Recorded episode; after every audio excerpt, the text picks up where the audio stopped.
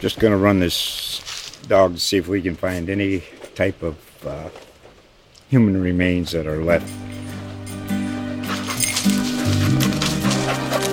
Listen to Where Secrets Go to Die The Disappearance of Derek Hennigan. From the Detroit Free Press, a new podcast set in the woods of Michigan's Upper Peninsula. Available on Apple, Spotify, Freep.com, or wherever you get your podcasts. It was when you came on your official visit. They played like the old school movie with the Four Horsemen and uh, the old school Notre Dame, and you got the and there's a. Now that's a follow up question, Eric Hansen. That's a heck of a follow up question right there. If you can be physical and if you can take the breath out of somebody by hitting them, man, it don't matter how many yards or, or what the offense is or what the schemes are. That that'll always be the same. But I still think there's a place for Notre Dame and the ideals of Notre Dame football in the wide, broad scope of the sport right now. Uh, Eric, I'm hoping I don't run into you in South Bend because it probably cost me around a drink. From the South Bend Tribune and ND Insider, this is the Pod of Gold podcast with Tyler James and Eric Hansen. Welcome, everyone, to another edition of Pod of Gold and ND Insider podcast. I'm Eric Hansen, and I'm joined today by Carter Karels. Together, we cover Notre Dame football for ND Insider and the South Bend Tribune. Who's not with us today is Tyler James. He is off, but who is with us today is Will Shipley, the nation's number one all-purpose back, according to all the recruiting services in the 2021 class. He's a Notre Dame recruiting target and target of a lot of other people too. Welcome to the show, Will. Thank you. Yeah, I, I really appreciate you guys having me on.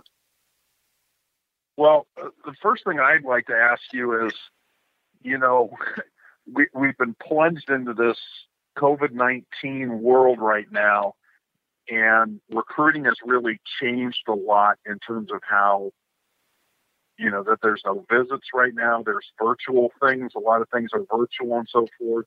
Mm-hmm. And, and I'm just wondering from your standpoint how it's affected your recruitment, if at all yeah, um, you know, it, it kind of threw a wrench in my in my recruitment because you know I, I had some very important um, visits coming up, um, you know, in the of, month of March and April. Um, you know, Notre Dame was one of them, Stanford, uh, NC State, UNC, Clemson. Um, you know, I, I, had all those planned. Obviously, had to cancel all of them, um, and and it d- definitely made it a, a little tougher um, to kind of get to see and you know check off the boxes that I wanted to for those schools. Um, and then you know, in just kind of my day to day life, I would say that it's it's definitely picked up um, the the phone calls and you know the Zoom meetings, um, j- just the communication between the coaches and I um, has has increased. You know, due due to both of us not not having you know too much to do. Um, that's that's another thing that it's kind of impacted in that way. Yeah, Will, this is Carter. I I really don't envy you guys because I remember talking with you a few days into this stuff and you were talking about how it's like, man, I'm getting like 30 texts every morning waking up yeah. to this stuff. Mm-hmm. and as far as where Notre Dame fits into this, I remember you were planning on taking that big visit for March 20th yeah. that weekend. Um, and you've only been to Notre Dame once. Um, mm-hmm. and so you, you've thought about, well, I don't, I don't know if I want to make a decision before that, before I visit uh, Notre Dame. Where do you kind of stand with that now? I know you've talked about maybe the June visiting in mm-hmm. June, but but where do you kind of stand with that now? Yeah, so you know, I, I have set my um, official date for for June. Um, but you know, w- you know, with that being said, um, I I've, I think you know my family and I have discussed, and we were kind of leaning more towards, um, you know, probably committing before, um, you know, I, I'm able to take that visit in June. But you know, that, then again, I, if I commit to Notre Dame, uh, which you know they're they're definitely up there, uh, you know, in that small group of schools that I'm choosing from then um, you know I'll 100% take that official. Um, you know, I'll I'll kind of tag along with Blake Fisher and, and, trying to recruit as many guys as I can. Um, you know, but Notre Dame is is playing a, a big role in my recruitment, and uh, you know it's going to stay that way until the end. You know, well, the world seems to change every day with this stuff. We learn, you know, new things about mm-hmm. the disease, and we learn about when it might be safe to travel, what that's going to look like, and then we have a lot of people that throw misinformation out there. So it's very confusing, I would think. But in terms of if it's safe to travel in June, how do you feel about traveling that far away from home? And would you guys, would you and your family drive rather than fly? Kind of what are your, what's going through your mind with all that? Yeah, you know, if if you know if I'm uncommitted or you know if I'm committed to Notre Dame, um, then hundred percent, you know, I, I think that uh, you know m- my family and I would you know not shy away from driving if that's the only option. Um, you know, we we, we want to get back on campus. That's Notre Dame was the very first visit that we set. Um, you know, in in the spring period and uh, it was you know it was devastating that we didn't get to take that visit. Uh, is is probably going to be one, one of the most fun and uh, you know exciting recruiting trips just because all of the 2021 commits were going to be there. Uh, I was going to get to spend some, you know some time with the players, get some things that I just I wasn't able to do when I visited um, at the USC game last year. Uh, but you know, I, I, think it's definitely something that we we would not uh, you know sh- shy away from is kind of you know taking the transportation by, by car if, if you know if that's what it takes. Yeah, and Will, from from my understanding, the message from Notre Dame's coaching staff has been like, "Hey, we might have this, we might not. If it's not safe, definitely not going to have it. But mm-hmm. if they do have it, do you have an idea for what it would look like? Would there have they talked about how there would still be social distancing, people wearing masks. I mean, it's kind of weird to to, to think uh, about, speculate yeah. two months in the future, but have they kind of talked about that at all? Um, no, they haven't really gone too far into detail. Um, with that, I'm sure you know all, all, of that stuff would probably have to take place, which you know it would be a little bit awkward on a uh, on a, a, official visit to you know have to sit six feet away from each other and, then you know certain things like that. Um, you know, th- th- but they have not gone into into detail with me. You know, kind of how it would be uh, laying out and you know, everything we, that we do on that visit. Well, what's kind of your routine at home right now? Are you doing virtual education at home? Mm-hmm. Do you have access to a gym at all? Are you doing resistant bands? What's kind of your your day like as far as just preparing to continue to be a football player? Yes, sir. Yeah. Um, you know, so I, I've been, you know, very fortunate, very lucky. I have a re- really nice setup. Um, and you know, in my backyard, uh, we when we moved into this house, we had a little shed back there, and you know, just have kind of over the years, um, continued to add to it. And uh, you know, I've got a dumbbells, um, really nice bench and squat rack, uh, treadmill, a Peloton. So um, I, have been wow. very fortunate in, in, that that field of things. Um, and then you know usually just a, a day for me is trying to wake up. I, I you know I had a good time. I, I never try to sleep past nine o'clock. Um, and then right now we're actually on spring break, but you know I would get my school work done early in the morning. I would try to get you know a workout in um, you know, with with weights, and then I would eat some lunch, and uh, then you know between lunch and dinner I would try to go out and also get a field workout. Um, you know, I, I, think to to be able to do weights and field um, is is just is very important. So you know, if, if I do too much weights, then uh, I won't be able to move as well. But then if I only do field, then I'll start getting weaker. So you know, I, I feel like I've done a pretty good job of kind of mixing the two together, and um, and then you know eat some dinner and try to get to bed at, uh, at a good hour. Um, I, I, know it's it's tough, um, you know, with just not really have anything to you know to do tomorrow, not having to wake up early for football workouts or school. Um, so yeah, that's that's kind of the day, um, and uh, I, I, try to keep it uh, as as that schedule, you know, every day if I can. Well, man, Will, you you sound a lot more organized than I am because I can't say the last time I've woken up before 9 a.m. Uh, but uh, I, I want to ask you about the virtual visits that Notre Dame has been doing. It, it seems like it's more. It's not like one night where you're doing it. It's a bunch of stuff. Mm. They've yeah. had some of Notre Dame's players reach out to you.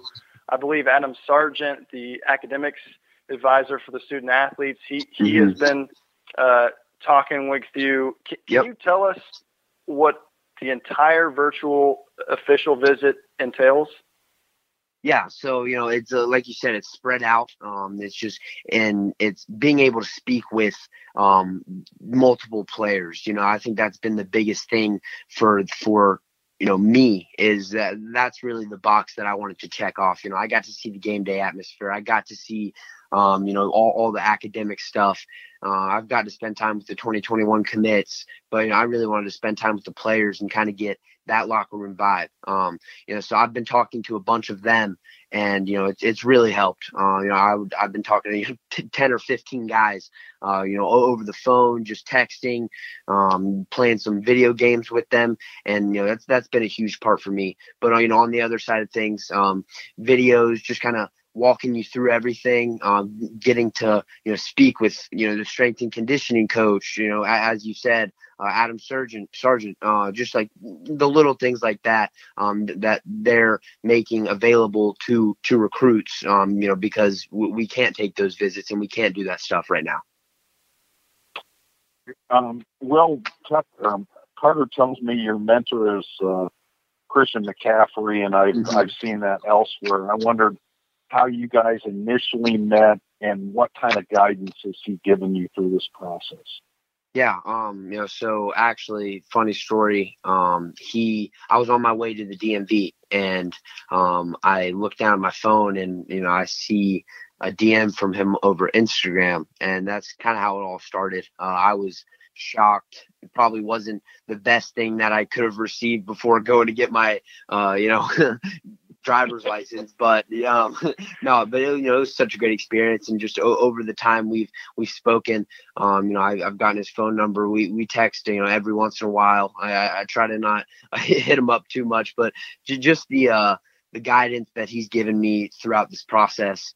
Um, you know, just kind of telling me his experience th- through it all and um, talking you know to him about you know what what he does to be as good as he is and uh, trying to you know not only do what he does but you know if, if i can you know do more and i know that sounds that sounds crazy uh, because he is he is absolutely insane. Well you know w- what he does in a day or uh, just just how much hard work he puts in i would love to emulate that to the best of my ability and um, you know hopefully you just be able to be as as successful as he has been. Yeah well i'm i'm I saw this the other day. I think you you sent Blake Fisher a birthday card. Is that right? Like in the mail and everything? Right? Yeah, yeah, I did. Um, I, I want to ask you about that because you've you've said this before that of all the commits at every you know program going after you, you're you're closest with the Notre Dame commits. And and why do you think that is? Is it because of Blake or are they all contacting you just 24 seven? Why do you feel like you guys are so close? Yeah, yeah, I think that you know Blake and I's relationship is uh, it's it's it's very, you know, you, you don't think that it would happen. Um, you know, he's he's been such just you know great for for my family and I, giving us all the information uh, that that we need, and I think over time it's just you know developed into you know us becoming more brothers than than friends. Um, and you know, as long as you know the other commits, you know, Tyler Buckner and I go way back uh, to to middle school lacrosse uh, you know, put, played hmm. against each other in the summer circuit. So we, have always kept up. Um, you know, it's, it's kind of just uh, lucky, I guess, that, that he committed to Notre Dame and I'm being recruited by them.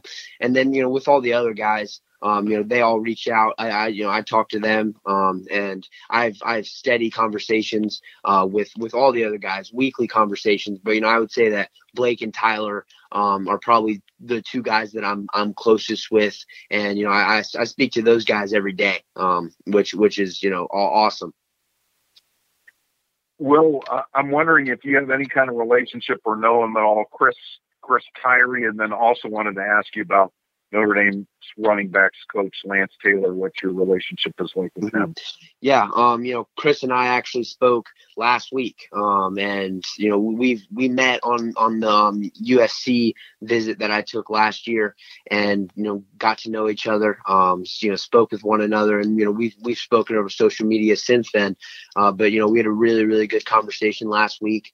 Uh, you know, he's he's my dude. He's awesome. And then you know, oh, regarding Coach Taylor, uh, I, I, think I, you know, I can confidently say that uh, that's 100% one of my best relationships um, that I've created in you know in this college recruiting trail that I've you know that I've been on. Um, just how genuine he's been for for my family and I. Um, you know, I, just how much how much he cares, and it's it's never just about football with him. Um, you know, he's always asking you know how my dad, how my mom is doing, how's my brother, how's the schoolwork going, um, and you know that stuff means a lot because in this in this football recruiting world, you, will get coaches that um, they only care about one thing, and you know that's football. And those are the you know, coaches that you know I've I've tried to you know, step aside from because you know what happens if you're not performing to the best of your ability on the football field, then um, you know their interest in you and you know them caring about your well being just goes out the window. Um, and you know I, I think Coach Taylor is you know is one of the best um, coaches in college football to to develop uh, for the National Football League, and you know that, that's my end goal.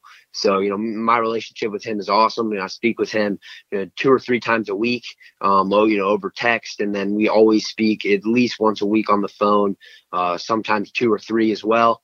And uh, you know I'm I'm looking forward to to keeping that up.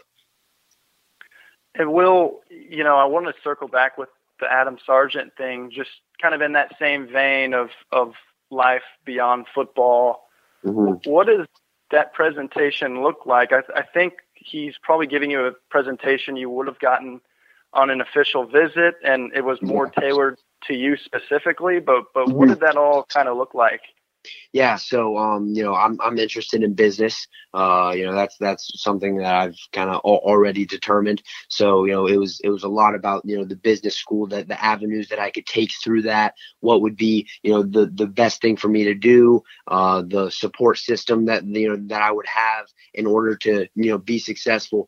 And you know, one thing I will say about it is, um, you know, he he made it known how you know how, how hard it was going to be. And you know you're not going to go to notre dame and it, it be a breeze in the classroom. And um, you know that's that's something that you know i've always wanted. You know i i never wanted to just you know be able to walk out of uh, you know a place with a degree and it, it not mean anything. Um, and at a place like notre dame you know it means something. And and you really have to work for it.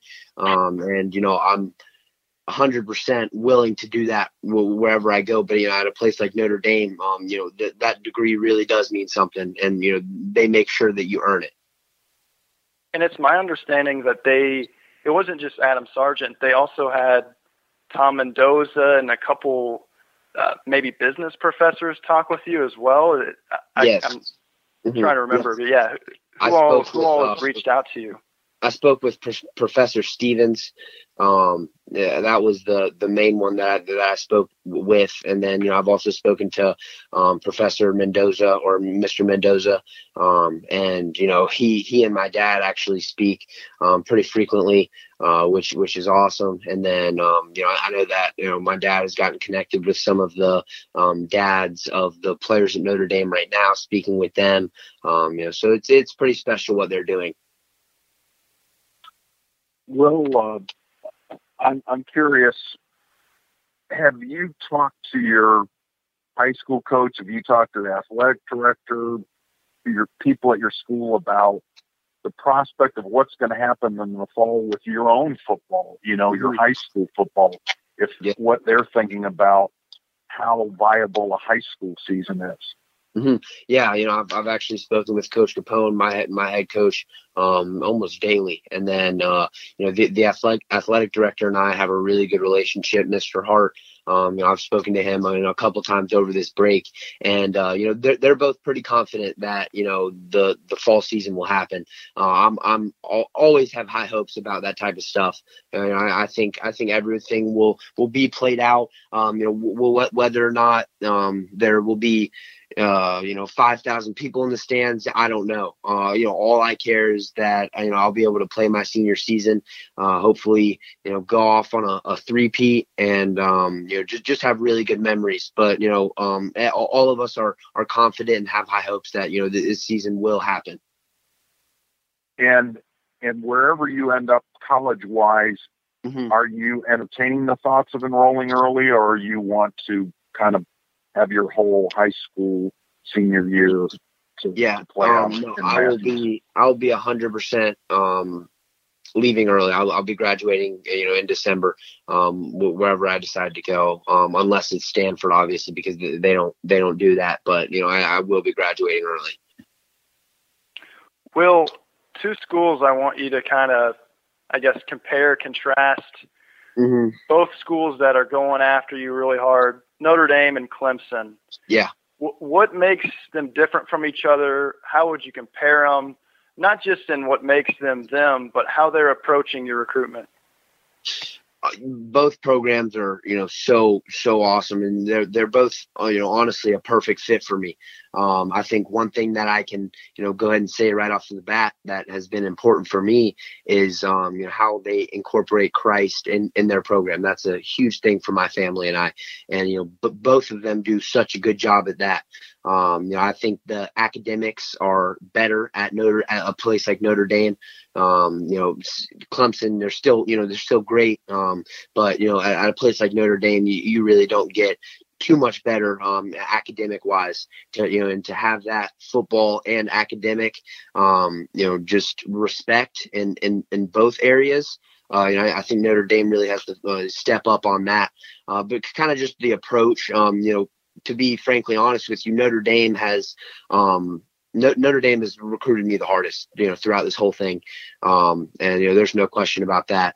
Uh, speaking with Coach Rees, Coach Taylor, Coach Kelly, um, Coach Alexander, Coach Quinn, uh, you know, I could I could go on a, a whole list. Um, you know, they've they've done such a great job. You know, Clemson has kind of taken you know the approach of um, we're gonna you know we're gonna let you carry out your process. And if you need to talk, you let us know.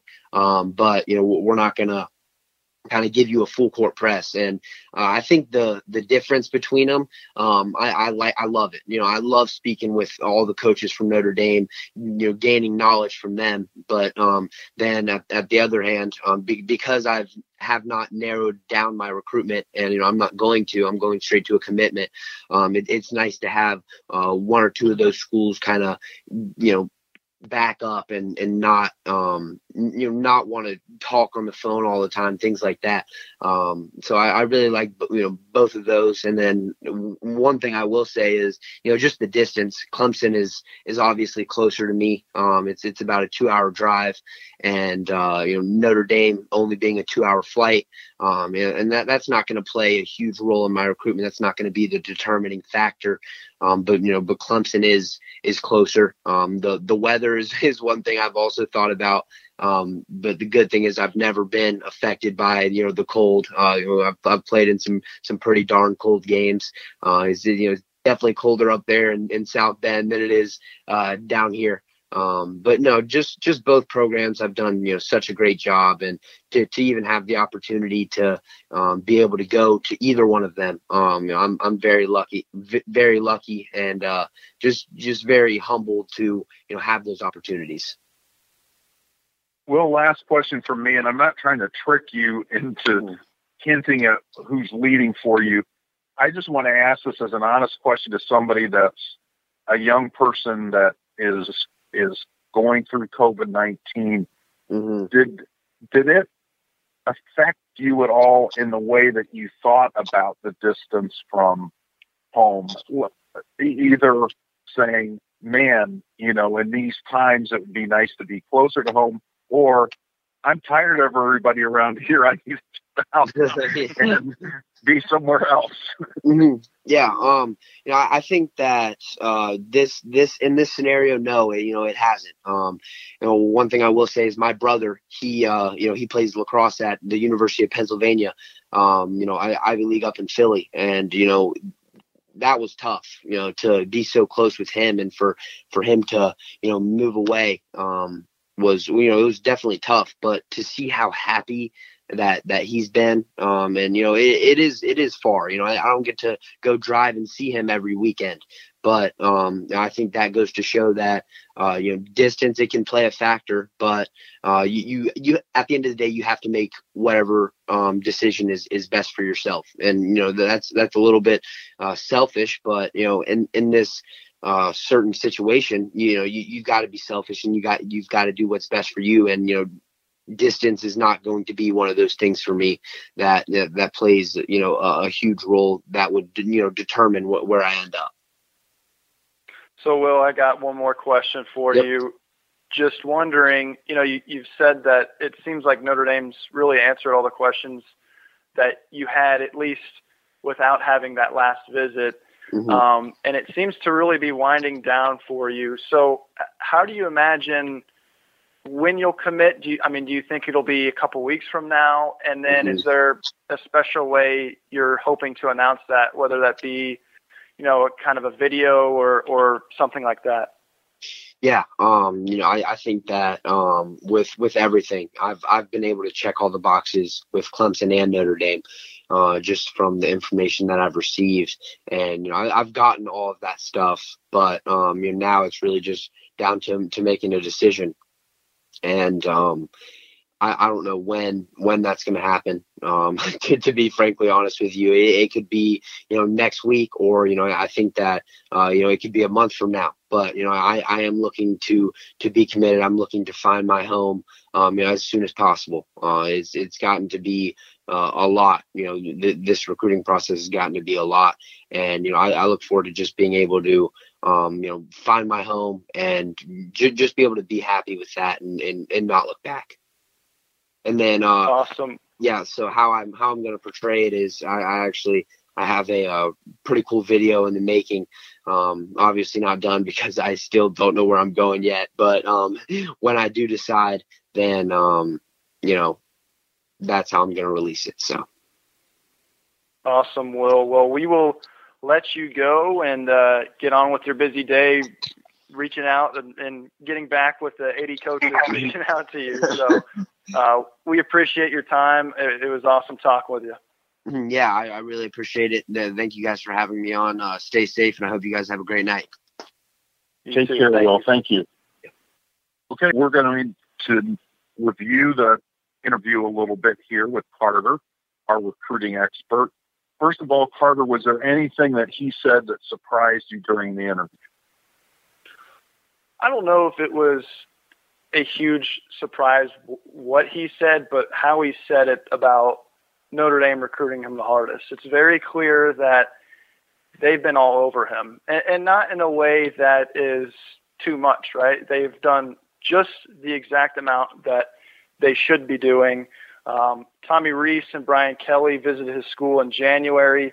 Lance Taylor is on the phone with them every week, uh, multiple times, and and something that Lance Taylor, um, w- something that Will has talked about with Lance is. Um, He's not running out of things to say. It's always fresh. It's always, how's your family doing?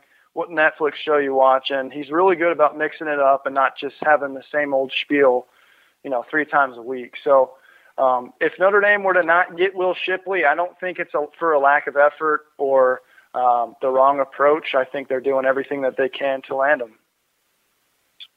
Um, you know, he hinted a couple of times about a timeline with his decision, and it sounds like it's going to come before that tentative mid-June visit date. So, what's kind of your your take on what he said? That was that was the math I did. What what did your math come up with? Well, Will's the initial plan for him was to commit in April. And Okay. then once the COVID 19 stuff happened, it was every day it's something different. It's like, well, okay, I'm going to go to the June visit and then decide. And then it's, you know what, I still kind of want to do April. And then, well, what about May? And, and Notre Dame and Clemson, I think, are the top two schools for him. But I just, I think he's back and forth between both schools and which day to choose. So, I think it's an unpredictable recruitment. Um, some folks, you know, in, the recruiting world are, are pretty split on this. Lots of people think Notre Dame and lots of people think Clemson. So I think those are the two schools to watch. And like you said, it could happen next week. It could happen next month. My, my inclination, it'll happen in the next couple weeks, but we'll see. Things change like crazy. Okay, and you you mentioned Notre Dame and Clemson. Ultimately, where is your intuition, your Ouija board, your crystal ball? Where is that pointing for you? Boy, it is too close to call. I mean, I, I will give you an answer, but I will say I am not very confident in the answer. My answer Okay. for right now is Notre Dame. Um, I thought it was very interesting when we asked him about the difference between Notre Dame and Clemson. He seemed uh, maybe maybe it's just me, but he seemed to have more glowing things to say about Notre Dame for the most part. Well, he was on a Notre Dame podcast. he was on a Notre Dame podcast, but I I just think when it comes to the players, the commits, the coaches, he is a lot more closer to Notre Dame's players, commits, coaches than Clemson's players, commits, coaches. That's so, true. The allure of Clemson is the distance, the the program, obviously, um, and I think academics plays a big role for them. But to me, I think at the end of the day, it's the relationships that will be the game changer for Will. I just think he is way closer to everyone at Notre Dame than any other school by by a mile. Okay, here's my read. Having just met him on the phone today for the first time and not knowing the family dynamics, I think I think he could go either way, and I agree with the relationship part. He did he did make a point to to tell us how far Clemson was by car. Um, who do you feel like is the influencer in that family, though? Do you think that the parents say, we're staying out of this. This is totally up to you. Or do you think, you know, mom says, boy, I have one son that's already a long way away, you know, that kind of thing. What's, what's your sense of the family dynamic there? Well, yeah. And then he mentioned that he has a, a brother at Pennsylvania. So right. my understanding is, is they're open to anything. I mean, okay. and, and he's also interested in Stanford too. And, and that's way further away than Notre Dame. Yeah. My sense is that his parents, they're involved in his recruitment. You know, he talked about how his dad's close with some of the dads and Tom Mendoza and, and those folks. So I think they are involved. But I think at the end of the day, it's going to be Will Shipley's decision. And, you know, distance, I just, the distance and weather thing, I don't know if that's going to play a huge factor. I think it's going to be more about, you know, Clemson being this big time program that is you know right there. It's what everyone. I mean, kind of a lot of people in that area love Clemson. I know he's in North Carolina, but you know that's the big football team. Um, or do you pick the relationships? I think that's what it's going to come down to. Do you pick the powerhouse or the relationships? And I, my my thing is, I think relationships will uh, will be the determining factor because that's what I mean. That's what happened with Chris Tyree. I mean, he was really close with, with Notre Dame's commits, um, with Chip Long, with Lance Taylor, and I think that's what won him over. And so I think that's how it'll play out this time.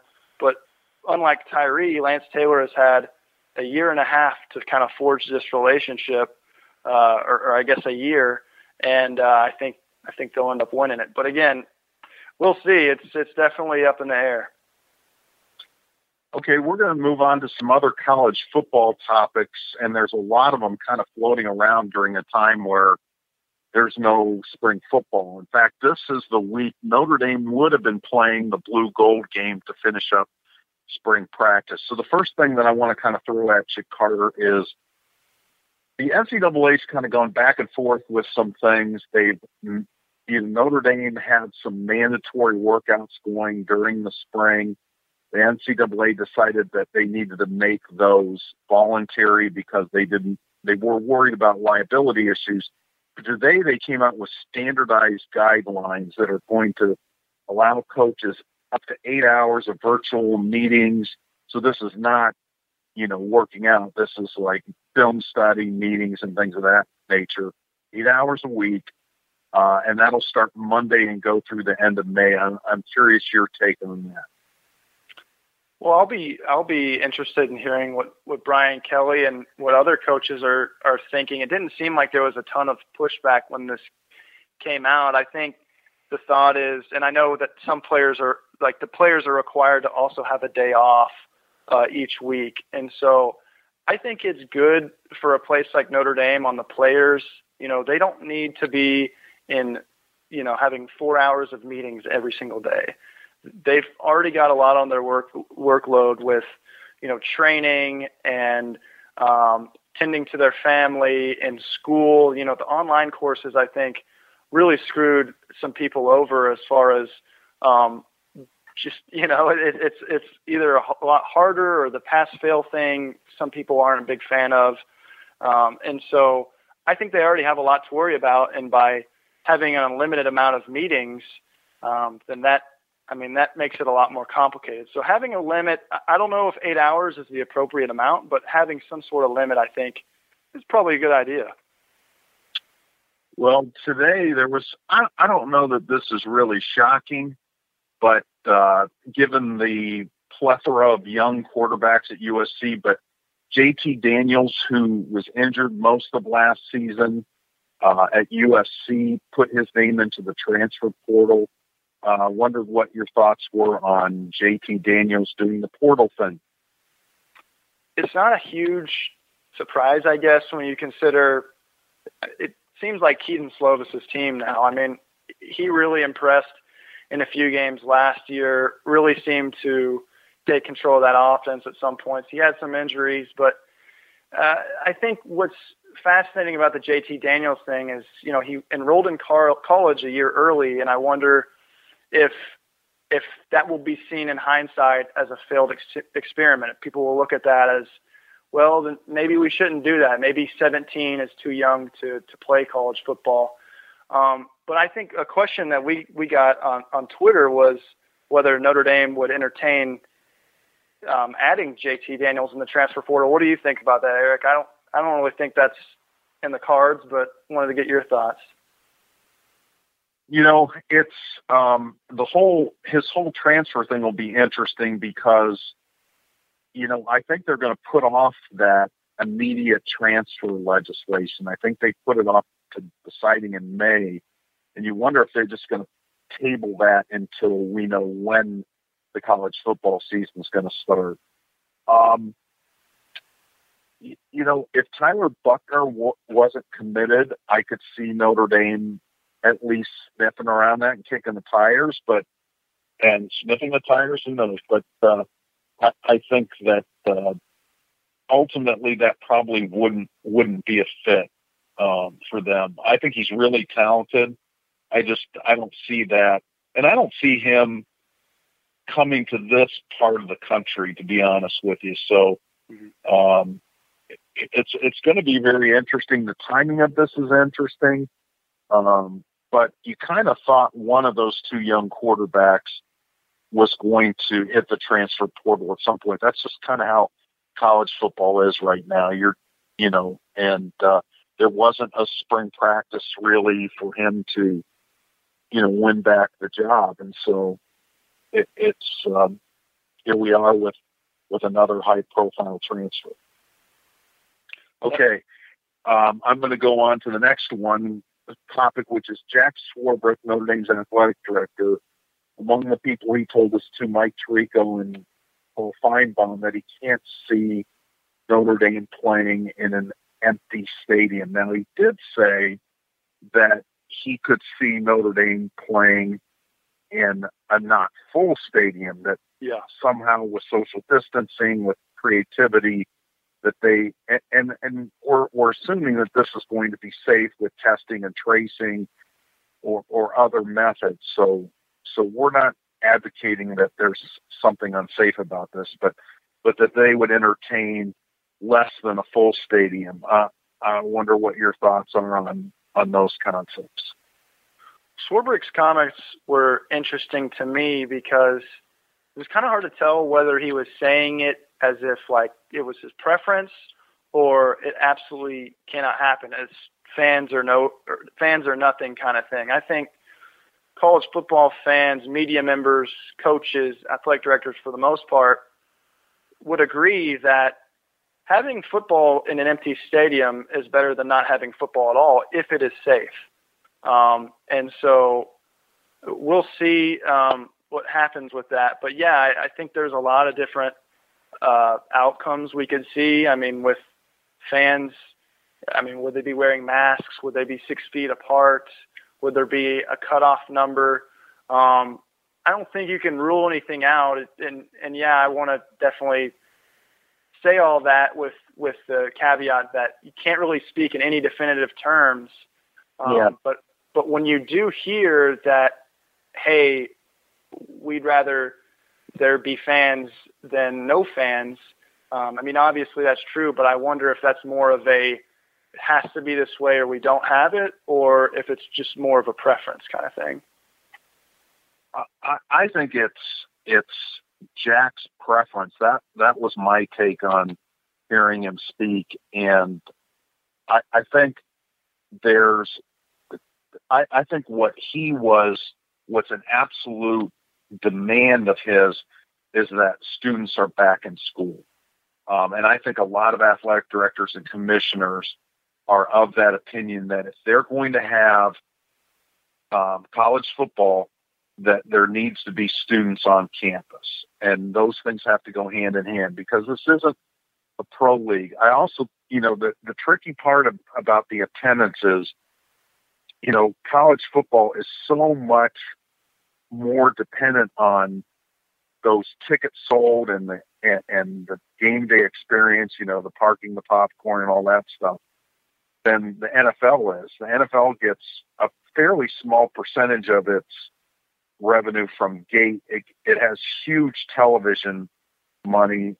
College football, even though it seems sizable, it's not as much as what they're going to get from a gate. And when we're, we're when we say that, we're talking about Power Five teams, and Notre Dame is a Power Five team. So all those things are interesting. What what annoys me is when people talk in absolutes and they don't know what they're talking about, and they cite, you know, a, a random doctor in Idaho or something. Um, that's where I I kind of get upset. I, I I'm optimistic about the college football season happening somehow, and I think the decision makers are too. It's just when will it take place? And with the kind of the prevailing thought that I'm hearing from people that have talked to a lot of decision makers are that maybe the February through May, um, February through May scenario is the most likely right now. But again, you know, things can change a lot. This there's not a frame of reference to this, you know, um, to this pandemic, other than I guess the Spanish flu, you know, about a hundred years ago. Um, and I don't know how much we learned from that. So, um, but say it's it's going to be safety first. But I'm telling you, Carter, it seems like every week the rules are a little bit different. The pessimism's different. The optimism's different. And and even you know, I watched two doctors back to back in a video that in which Dr. Oz was interviewing them about immunity, and they had very different views on how likely people would be immune to this if they already had the disease. So there's just a lot of factors there, but ultimately safety first and and we'll get to college football. I'm convinced at some point. I just don't know how old I'll be at that point. It, yeah, and I, I was watching uh, Brian Kelly on Colin, Colin Cowherd this morning, and Colin basically asked him like, "Hey, if you wanted, like, if, if they had to, would you play college football games in January, February, March? Would you extend the season, have it be played later? And and Kelly said he was open to the idea as long as there's no eligibility issues. You know, the people who are graduating in December are still part of the team, and the early enrollees, I guess, wouldn't you know clutter the scholarship space. I think there's a lot of contingencies that would come with having the season later, but Kelly said that he was open to that idea. Yeah, I I, I think it's interesting. I, I think everybody would be interested in something. I, I mean, again, I, I just I don't I don't know what to think at this point because again, I I think we're just kind of learning as we go with a lot of these things, and I do have confidence in our medical community and, and people around the world that are really working hard to come up with answers for us. So um, I feel I'm I'm probably one of the more optimistic people about that things might surprise us in a good way. But that's just kind of a gut feeling, and that's maybe kind of how I'm wired. Um, so, but uh, I, I, I am encouraged that they feel like there can be some pro sports here soon, including baseball, even if it's going to look a little bit different. I think it's going to be a great diversion for people. Uh, I, I, you know, everybody I talk to is pretty crabby right now, and and I think we need something different other than my my show, The Voice. I'm I'm enjoying that, but uh, uh, we need some sports to get going here.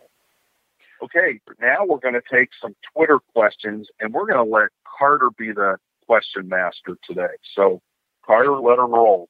And before I ask the question, I just want to just say real quick because it just happened on Twitter. Aaron Armitage, the defensive end out of New Jersey, he just released his top five school list. Notre Dame is not in it. He was previously considered maybe a, a top target of Notre Dame's. Um, with, with my with what I've gathered, you know Notre Dame already has two defensive linemen committed, and defensive tackle Gabriel Rubio, defensive end David Abiara. I think Jason Onye, the defensive end out of Rhode Island's a lock to come to Notre Dame. Think it think he'll commit to Notre Dame just in a matter of time, and I think three defensive linemen might be all they take in the class. So uh, interesting to see that. Um, but now I guess we'll get into Twitter questions. Just tell me when you guys are, are we done with USC? Everybody's done. You guys are kidding me. That's all you want to talk about. All right, let's go. This is from Ryan Greeny at Greeny RJ. Um, best guess, how likely is it that Ireland game happens as currently scheduled? Well, again, we're guessing. I know that, um, you know, initially when I talked to Jack Swarbrick a couple of weeks ago, Notre Dame's athletic director, he felt like it was going to be not so much a location thing, but whether it was tied to will there actually be games on August 29th. Um, then Navy, Navy's athletic director a week later said, you know, we're we're planning on doing this. We haven't changed any of our plans. Now I know they've looked at some different alternatives. And then just yesterday, Navy's coach Ken Niumatalolo said he doubted that that game was going to be played as scheduled in Ireland. So you have all different kinds of opinions there, although it's over a different timeline. My best guess is that they would not play a game August 29th in Ireland unless there was incredible medical changes um, that we we were well in advance, well advanced on what what was happening in the world and and in Ireland too. You know, I mean, we're considering two different countries. I'm not really been tracking what their curve looks like or how they've been handling it. I've been looking at some different countries, but Ireland to this point hasn't been one of them. I think if the game gets played, it's probably not on October or August 29th, and it's probably in Annapolis, Maryland. But again, I'm open to being surprised. I again, uh, there's you know all kinds of things that we can learn medically between now and then that would keep people safe. I'm going to answer this next question from Indie Football Discord at IndieF underscore Discord. In your opinion, which recruit is more likely to end up at Notre Dame, Will Shipley or Rocco Spindler? Is it more likely that Indy gets both or neither? So, Will Shipley is such a toss up to me. I, I would say it's about 50 50. Rocco Spindler, I really like Notre Dame's chances. I, I thought he was a lock to commit to Notre Dame on May 15th the coronavirus really screwed things up because he had two visits, including an official visit planned to Notre Dame in March and April. So it, it might not be May. It's not going to be May 15th. It might come a little later, but I think Notre Dame ends up getting Rocco. Um, so I'm more confident in that. As far as what's more likely, Indy gets both or neither. I'm going to go with neither, and I only say that because I still think you know, Notre Dame is in a good place with both of these guys, but Clemson is in a great position with Shipley, and Penn State and Michigan are two schools that I think are going hard after Rocco too. So it wouldn't surprise me if if I mean it would surprise me if they got neither, but I would say it's more likely that they get neither than both. Um, and this is another recruiting question from Zygmunt LaForge. Um, Will Notre Dame continue to conduct extensive virtual visits with interested recruits? Want me to take that one? Yeah, why don't you start and then I'll chime in. Yeah, I mean, I, I don't see why not. I mean, what's what's the downside of it? And and with the recruits I've talked to, they've all kind of done that. Now, what's interesting is I think it's different for every recruit. We talked about with Will Shipley about what it's looked like for him. I talked with Thomas Fidone, a tight end out of Iowa, and Brian Polian, the special teams and recruiting coordinator, was the one that gave him his academic presentation. And and his virtual official visit looked different than Will's. So I think Notre Dame is kind of per- individualizing these visits based off what these athletes need. Some of these guys have never been to campus. Thomas Fidone had never been to campus. Jason Onye, the defensive end I just talked about, hasn't been on campus. So you're going to see more uh, campus tour driven uh, virtual visits with those guys than you would with someone who's been to campus multiple times. Okay, my thought is I'll go with your answer. I think, I mean, what else can you do at this point until there is safety in in a campus visit, and then even then, you know, I think doing some of the things virtually to set that up, I, I think are going to be a good thing. I, you know, it, it's hard. It was kind of hard for Will to envision what it would be like to be on a visit and be sitting six feet apart and and wearing masks and stuff. So, you know, I, I've got to kind of ease into and see what that would look like. Again, we you get different signals from different states saying, well, we're going to open up the economy slowly. We're going to do this. You know, I don't know what that looks like yet. And so I, I think as long as there is social distancing of some form. I think these virtual visits are a great idea, whether they stand alone or they supplement actual in person visits. This one from JJH at JJ Heiler. How do you think the trend of Power Five coaches taking voluntary pay cuts for 2020 for 2020 and 2021 impact getting Brian Kelly's contract extension across the finish line?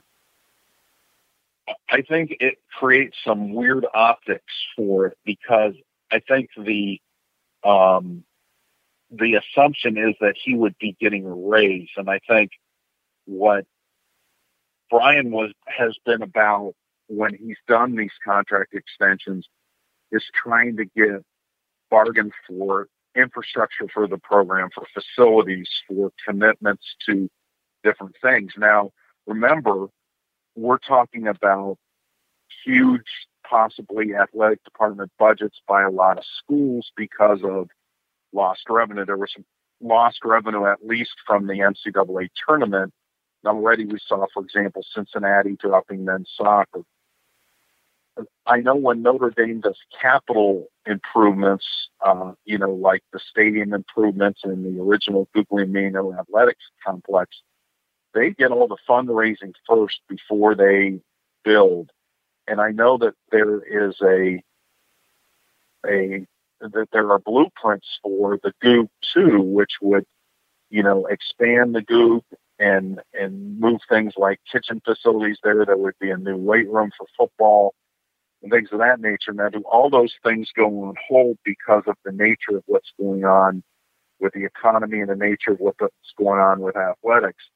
I do think that Brian's contract will get extended. I don't think they're going to make a big deal about it, and they're going to emphasize, and they may even do it in concert with, hey, he's going to take a pay cut this upcoming year, um, just because, again, it seems the optics would be really bad, even though this was in the works before, and and they have to extend him at some point because his contract runs out in 2021, and and so they would like, you know, I, think this is just about years. It's not about trying to make, you know, Brian have enough money for another house in France or something.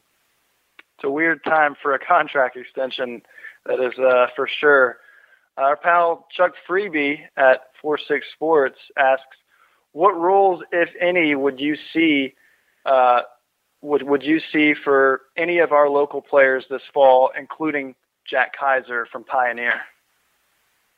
Okay, so is he only asking about Jack Kiser, or is he asking about Paul Moala too? Oh. And Yes, the Okay. local guys too. well, I, I mean, they're both playing the same position right now. Although I think you could kick Jack Kiser inside and look at him as a buck linebacker, and maybe that's something that will do. I I think whenever football gets going, I would I would think there would be less time to experiment with positions because you didn't get to do it in the spring. And then when you do come back, it's going to be heavy cardio, heavy conditioning. And then you're going to have your traditional time to do X's and O's in a training camp setting. But do you really want to use that time to say, hey, I wonder if Jack Kiser would be a buck? You know, I think at that point you want to kind of hone in on who your starters are and kind of, you know, get the rust off of their skills and so forth. So my sense is that Kiser and and that Moala would both be at the Rover, and I think Jeremiah Owusu would both be at the Rover. I, I still think you'll see both of those guys on special teams. I think maybe there's a package where they'll get in a little bit more. I like both of their futures, and, and to be honest, Jeremiah Owusu improved even a little bit over where he was last year, there's a good chance he would not come back for a fifth year, and that would be his last year, and then those guys would be battling it out to be a starter in 2021. I think if Jeremiah wasn't so darn good, Paul Moala would probably be seeing the field some more because I remember Yeah. there were games last year where he- he'd kind of get on the field for goal line situations or these weird packages they'd try, and he would do a couple things. I, can't remember the one game toward the end of the season where he had a really big play, um, but I remember talking with him after saying, like, yeah, we, we need to figure a way to have me and Jeremiah on the field at the same time because he feels like he can contribute. Um, it's just when you have a player like Jeremiah in front of you, it, it's hard to. I know Jack, he redshirted last year. He, you know, got on some special teams plays. That that will probably be his role this year. But yeah, like you said, the the transition to Buck becomes a lot harder for him. Um, Indy Football Discord, another question from him. Uh, who does Michael Young's departure most affect on Notre Dame's depth chart? Um, I would say that it is. I mean, it's not going to affect Braden Lindsey because I think Braden Lindsey has the upper hand and did, and I think that's why Michael Young's going to Cincinnati. When I talked to him, he felt like he was not targeted enough in the offense that he didn't feel like he was used enough in the offense. So who else is at that outside field receiver? I, you know, in the very first day of practice, we saw Ben Skowronek from Northwestern, the Northwestern grad transfer over there. I'm not sure if he doesn't end up in the boundary, but he was playing that outside receiver, the other outside receiver. Joe Wilkins, I think it would affect, and it would give him more opportunities. And maybe a guy even like Xavier Watts would get some more opportunities because Michael Young's not here. I like him a lot. I like him as a person. Um, I think, you know, again, I think the Braden Lindsey thing kind of scared him. He came back, and Lindsey was really starting to get a foothold there. And when it's somebody that's a younger class than you, you know, I think sometimes you kind of see the handwriting on the wall. And had a good landing spot. He ended up back with Mike Denbrock, who recruited him to Notre Dame. Mike's the offensive coordinator at Cincinnati, so I think it'll be a good fit for him there. Yeah, I'll, I'll probably go with Ben Skowronek just because I don't know if he's on the team if Michael Young is gone. I mean, yeah, that that opened up a spot for him. We got a couple more kind of lighthearted questions that, that we'll end the podcast with. First one from Jude at NDJRS.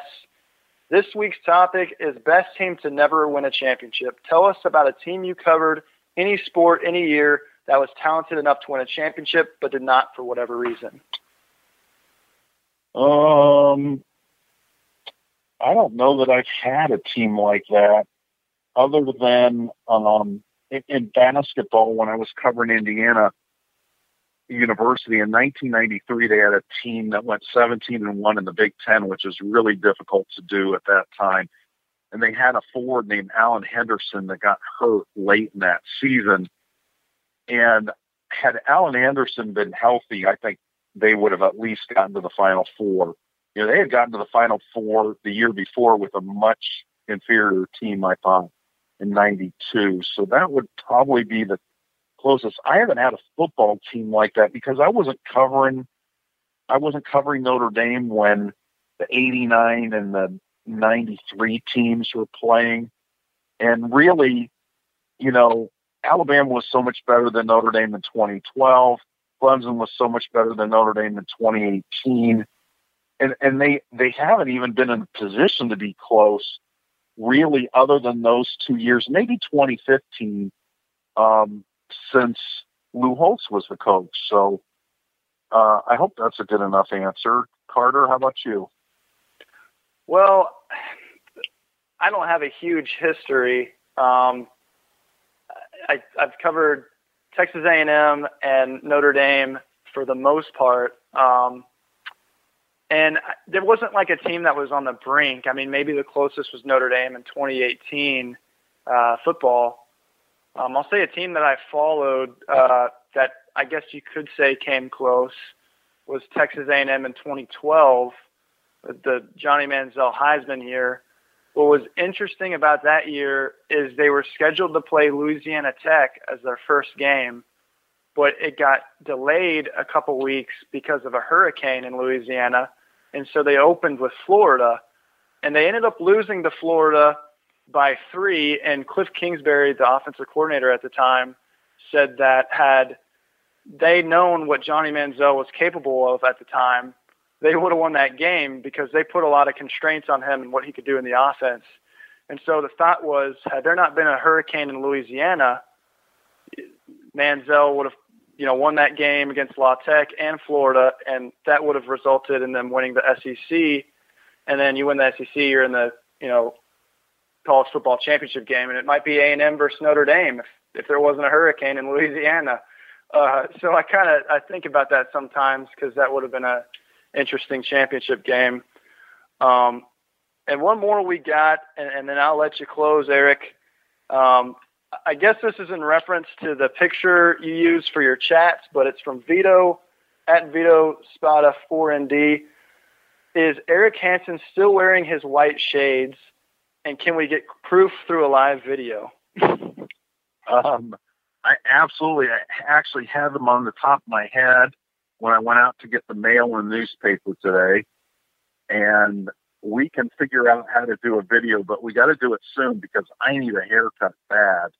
And uh, I'm getting too bushy, and I'm I think I'm going to try to cut it at some point if they don't reopen the barber shops in the next couple weeks. So, um, so I would want to I would want to do the video before I try to cut my hair with a beard trimmer. so, all right that's it for this episode of Pod of Gold. If you don't already, you can subscribe to us on Apple Podcasts, Spotify, Google Podcasts, and Stitcher. Leave us a review, preferably a good one, or rating if you like what you hear. We hope to be back soon with another podcast to help you guys stay occupied. Until then, stick with ndinsider.com for all your Notre Dame football coverage.